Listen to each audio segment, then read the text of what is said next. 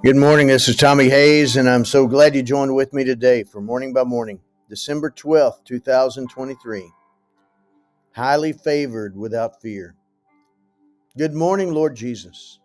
I watch and wait for your leading to begin my day, embraced by my Father, centered in Christ, and filled with your Holy Spirit. This morning, the Word of God comes from Luke chapter 1. Now, in the sixth month, the angel Gabriel was sent by God to a city of Galilee named Nazareth, to a virgin betrothed to a man whose name was Joseph in the house of David. The virgin's name was Mary. And having come in, the angel said to her, Rejoice, highly favored one, the Lord is with you. Blessed are you among women. But when she saw him, she was troubled at his saying and considered what manner of greeting this was. Then the angel said to her, Do not be afraid, Mary, for you have found favor with God. And behold, you will conceive in your womb and bring forth a son, and shall call his name Jesus. He will be great and will be called the Son of the Highest. And the Lord God will give him the throne of his father David, and he will reign over the house of Jacob forever. And of his kingdom there will be no end. Luke 1 26 to 33. Mary was the highly favored one, chosen by God to be the human mother of Jesus. There's nothing in the Word of God that she was sinless or perfect or conceived as perfect in her mother's womb, but she was highly favored and blessed among women to bring forth the birth of our Savior, the Son of the highest, the Son of David, the Son of God, who would rule and reign forever and ever. Talk about pressure.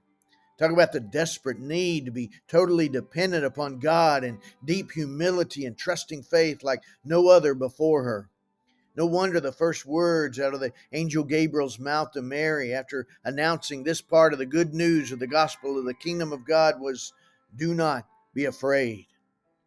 Then Gabriel's next words turned her heart from her fear to understanding her favor. It was favor with God that would provide all the courage and trust, all the faith, hope, and love that she would need to fulfill her miraculous assignment as the mother of God. She, she was told to name Jesus. The same way you favored Mary, you favor every one of your children, your sons and daughters who put their faith in God and trust in your truth to welcome you into our hearts. Mary welcomed you into her womb by the Holy Spirit. Verse 35. And we welcome you into our hearts by the same Holy Spirit. Romans 8 9.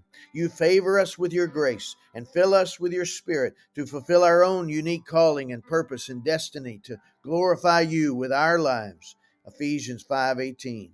You provide all the courage and trust, all the faith, hope, and love that we need. So there's no need to give in to our fear but only trust in your favor. Thank you for Mary's life and Mary's example. As she said to the angel, Let us say to you, Let it be to me according to your word. Luke 138. In Jesus' name I pray. Amen.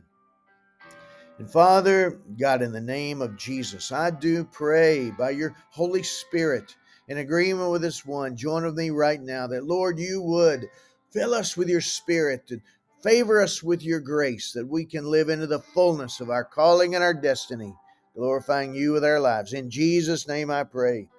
Amen. God bless you, my friend, and you have a great day.